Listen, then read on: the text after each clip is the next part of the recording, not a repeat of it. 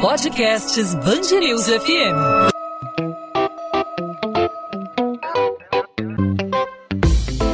Dois às 20, com Maurício Bastos e Luana Bernardes.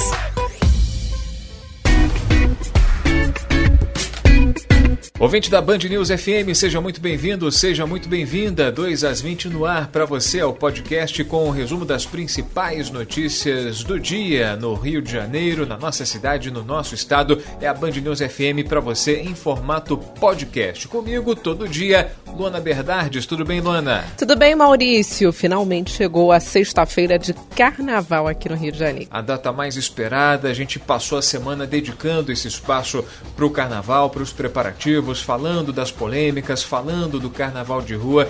E na edição de hoje a gente vai falar de um carnaval que não tem os holofotes voltados para essa arte. São as comunidades que colocam a mão na massa e não tem muita projeção. A gente está falando dos carnavais dos grupos de acesso que desfilam lá para a zona norte do Rio, para a zona oeste, lá na Intendente Magalhães, entre Campinho e a região de Sulacap.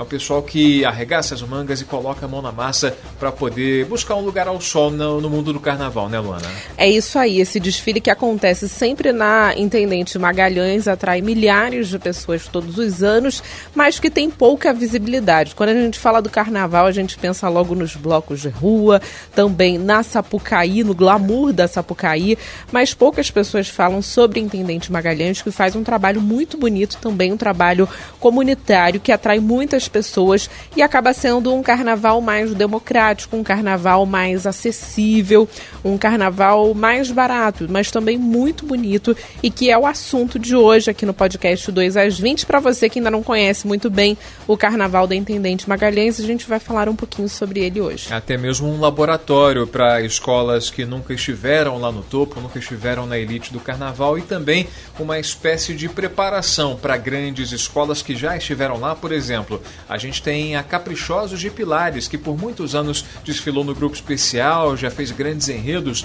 na Marquês de Sapucaí. Caprichosos de Pilares, 10. Ela vai ser a última do primeiro dia de desfiles na Intendente Magalhães.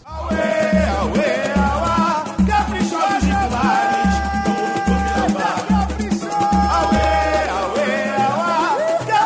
tem também algumas escolas pouco conhecidas. Essa eu acho que você não vai gostar, o Maurício. Eu, eu gosto. Gosta? Eu gosto muito. Imperadores Rubro-Negros.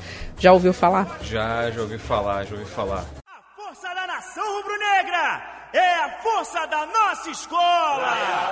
Canta, Imperadores! E aí essa escola é uma escola pequena, né, mas de torcedores do Flamengo que acabaram levando aí para a pista, para o samba, o amor pelo clube rubro-negro. Tem também outras escolas. Estou aqui com a lista de, das, das escolas que vão desfilar na Intendente Magalhães. É uma lista muito grande. A gente tem aqui Acadêmicos da Abolição, Rosa de Ouro, Leão de Nova Iguaçu, que já desfilou na Sapucaí no grupo especial. Tem Acadêmicos da Diversidade, Independente da Praça da Bandeira, Unidos de Cosmos, Vicente de Carvalho, Unidos de Manguinhos, Império Ricardense, Unidos do Cabo Sul, que também já desfilou no grupo especial há muitos anos e fechando o primeiro dia, o domingo, o primeiro dia do desfile da Intendente Magalhães, a Caprichosos de Pilares, que a gente ouviu há pouco. Bom, para falar sobre esse carnaval, esse carnaval que fica escondido, esse carnaval que não tem a mesma projeção do grupo especial ou mesmo da Série A, a gente vai conversar com Cleiton Ferreira. O Cleiton é presidente da Liga Independente das Escolas de Samba do Brasil, responsável pelas apresentações da Intendente Magalhães. Cleiton, seja muito bem-vindo aqui à Band News FM, ao podcast 2 às 20. Satisfação estar aqui com, com vocês. Cleiton, queria saber de vocês como é a dificuldade de colocar na rua esse carnaval. É uma luta diária, vocês trabalham com a verba diferente do que as demais escolas de samba, as escolas mais conhecidas, as que desfilam na Sapucaí, vocês recebem um valor inferior, vocês têm menos recursos. Fala pra gente da dificuldade que é colocar o carnaval, colocar a arte de vocês na, na Intendente. É um carnaval invisível para ao grande público, né, a, a, na glamorização que se tornou o carnaval é, de escolas de samba, mas é um carnaval é, muito bonito, um carnaval feito com garra, um carnaval que mantém a, a, a essência do, do folião das escolas de samba, você mesmo disse aí na sua abertura que é, muitas escolas que tradicionais desfilam lá. Nós temos lá várias escolas tradicionais, Caprichosa de Pilar, Liz Imperial, entre outras. E é, todo mundo faz um carnaval com, com muita garra, muita, muita competência. A dificuldade é do tamanho do mundo, né? É, existe um dito que diz que tem que se matar um leão por dia, mas eu acho que as escolas de samba que desfilam na Tenente Magalhães precisam matar é, mais de um leão. Tem que matar um leão, um, um dinossauro, um rinoceronte por dia. Porque a, a, a, dificuldade vai desde a infraestrutura, que não tem nenhuma, não é oferecida pelos, pelo poder público, como acontece, por exemplo, com a, com a escola do Grupo Especial, né, que, que se criou toda uma cidade, toda uma estrutura para acolher a escola de samba. Né? As escolas da Itaúti Magalhães não possuem nada, absolutamente nada. É, as verbas são é, irrisórias, mal pagam, mal pagam o pessoal que faz o carnaval da avenida, que a gente chama pessoal da avenida, né, que é aquele pessoal que trabalha para botar a, a escola de samba na, na, na avenida desfilando. Então, o dinheiro que elas recebem mal paga isso. E ainda tem que comprar, ainda tem que fazer carro alegórico, tem que comprar fantasia, tem que pagar ateliê. Então, é, uma, é, é são muitas dificuldades que, que as escolas passam. Mas, repito, ano após ano, as escolas têm se superado e mostrado cada, cada ano um carnaval melhor. Essa é entrevista com Cleiton Ferreira, presidente da Liga Independente das Escolas de Samba do Brasil. Cleiton, é, com menos recurso, vem também mais criatividade, mais inovação. Você vê isso no dia a dia das escolas de samba que desfilam aí na Intendente Magalhães? Como que isso é, estimula as pessoas envolvidas em todo esse trabalho de desfilar entre as zonas norte e a zona oeste da cidade? Eu acho que é, essa dificuldade que você acabou de citar é que traz a marca, a, a chancela da, da, das escolas de samba da Gerente Magalhães, que é exatamente isso, a criatividade, porque tem que ser muito criativo, porque não tendo ah, recurso, não tendo infraestrutura, não tendo apoio, e colocar um carnaval na avenida com quase mil pessoas. Então, quase mil é, pessoas passando na vida fantasiadas, carros alegóricos feitos, é, bem preparados, bem, bem adereçados, com, sem recurso nenhum, recurso nenhum, é, eu digo assim, porque o que recebe é muito pouco, né? Mas essa é a marca da criatividade dos carnavalescos, que fazem escola lá, e muitos deles depois aparecem no grupo especial, porque a Intendente Magalhães ele, ela tem essa característica, uma característica de berço do samba, né? Onde se cria várias pessoas, onde pessoas aparecem como se fosse é, mal comparando com o futebol, uma categoria de base muito boa para que as escolas de cima olhem, vejam o trabalho e aproveitem esses profissionais. Agora, Cleiton, para a gente entender um pouco do organograma do carnaval, especificamente aí da Intendente Magalhães. A estrutura do, do, do desfile aí da Intendente Magalhães está montada durante todo o carnaval. Vocês são responsáveis por organizar o desfile da Série B, vocês de, é, organizam outros desfiles de grupos de acesso que passam aí pela Intendente. Explica para a gente como é que funciona esse, esse organograma essa divisão aí do, dos grupos de acesso? Então, é, quando nós chegamos na presidência, é, eu sou presidente desde julho de 2009, 2019, desculpa, desde julho de 2019. Quando nós chegamos à presidência, junto com nossa diretoria, né, chegamos com uma, com uma mentalidade, com uma, com uma ideia que foi passada aos presidentes. Os presidentes é, aceitaram, acataram que foi o seguinte: nós tínhamos antigamente na internet Magalhães os grupos D, C e B.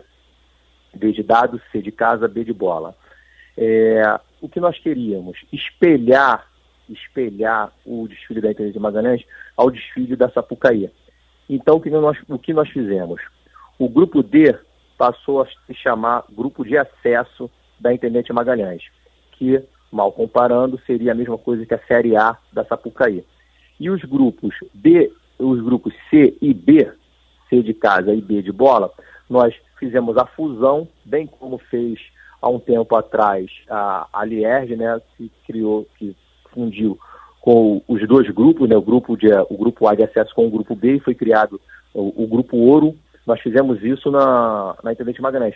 Fundimos o grupo C e o grupo B e criamos o grupo especial da Intendente Magalhães entendeu? Grupo, esse grupo de acesso passou a ficar com 12 escolas de samba e o grupo especial passou a ter 20 escolas de samba. Do grupo especial, a campeã e a vice-campeã se classificam é, para desfilar em 2021 no, na, na Série A na Marquês de Sapucaí. Cleiton, e para quem está interessado em assistir aí aos desfiles na Intendente Magalhães, qual a dica que você dá? Que horas que tem que chegar? Como que funciona? É bom chegar cedo, porque, como eu disse, as arquibancadas, já disse anteriormente, as arquibancadas são pequenas e vivem lotadas. Isso é uma marca registrada do, do Carnaval da Intendente Magalhães, que as arquibancadas estão sempre lotadas. É, são de, o acesso é gratuito, né? Então, o, o conselho que eu dou é chegar cedo para pegar um bom lugar, pode levar sua água, pode levar seu lanche, é, é um local aberto, é um local democrático, onde todos podem ver, todos podem participar, e que vá com muita alegria para curtir o carnaval, e com certeza é, quem for verá um, um desfile maravilhoso das escolas de samba. Cleiton Ferreira, presidente da Liga Independente das Escolas de Samba do Brasil, obrigado aí pela participação, obrigado aí por dividir com a gente um pouco desse trabalho que é feito pelas escolas que desfilam na Intendente Magalhães. É um carnaval raiz, um carnaval mais próximo da comunidade e que desfila a sua arte, é mais democrático e está junto das comunidades aí que produzem todo ano o carnaval, é, retratando aí as dificuldades e também o que essas regiões mais afastadas dos holofotes têm a apresentar de melhor. Cleiton, bom carnaval para você, obrigado pela participação e até uma próxima oportunidade. Obrigado, foi uma satisfação participar e deixo um abraço para todos os ouvintes aí da Band News. 2 às 20, com Maurício Bastos e Luana Bernardes.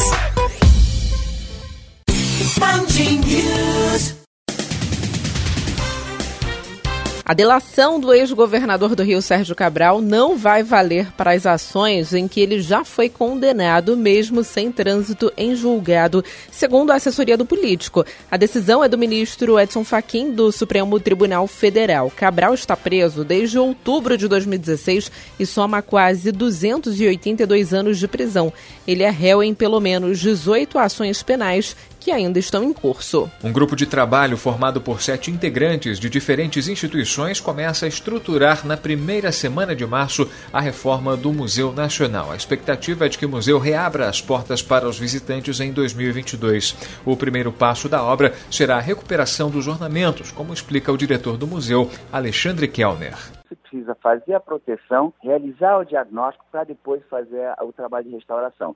Nós já vemos com esse, esse início desse trabalho para essa, essa obra que está sendo feita por parte da Unesco, que certamente terá a participação de outros parceiros, como o início efetivo da reconstrução do Museu Nacional. Com base de cálculos diferentes, a SEDAI e a Defensoria Pública do Rio divergem sobre o desconto na conta de água dos consumidores que foram afetados pela geosmina, substância que alterou o cheiro, a cor e o sabor da água. A SEDAI negou que ofereceu um desconto de R$ 1,25 como apresentado pela Defensoria. Em nota, a empresa afirmou que o desconto seria de 83 reais, tendo como base 900 mil contas de água e um montante de desconto de 75 milhões de reais. Falando agora de carnaval em Niterói, porque a Justiça determinou a suspensão de todos os eventos da folia na cidade, a pedido do Ministério Público. Na decisão, a juíza titular Maria Aparecida da Costa Bastos determinou o embargo até que a Prefeitura comprove documentalmente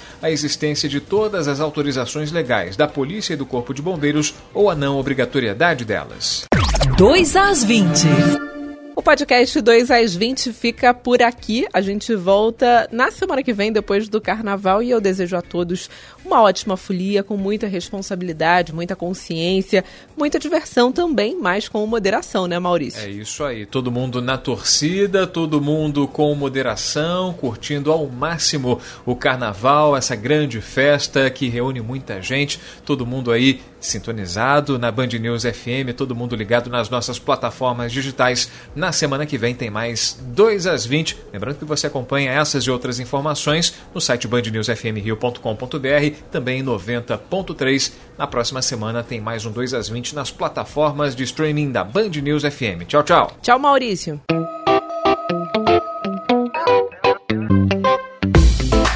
2 às 20, com Maurício Bastos e Luana Bernardes.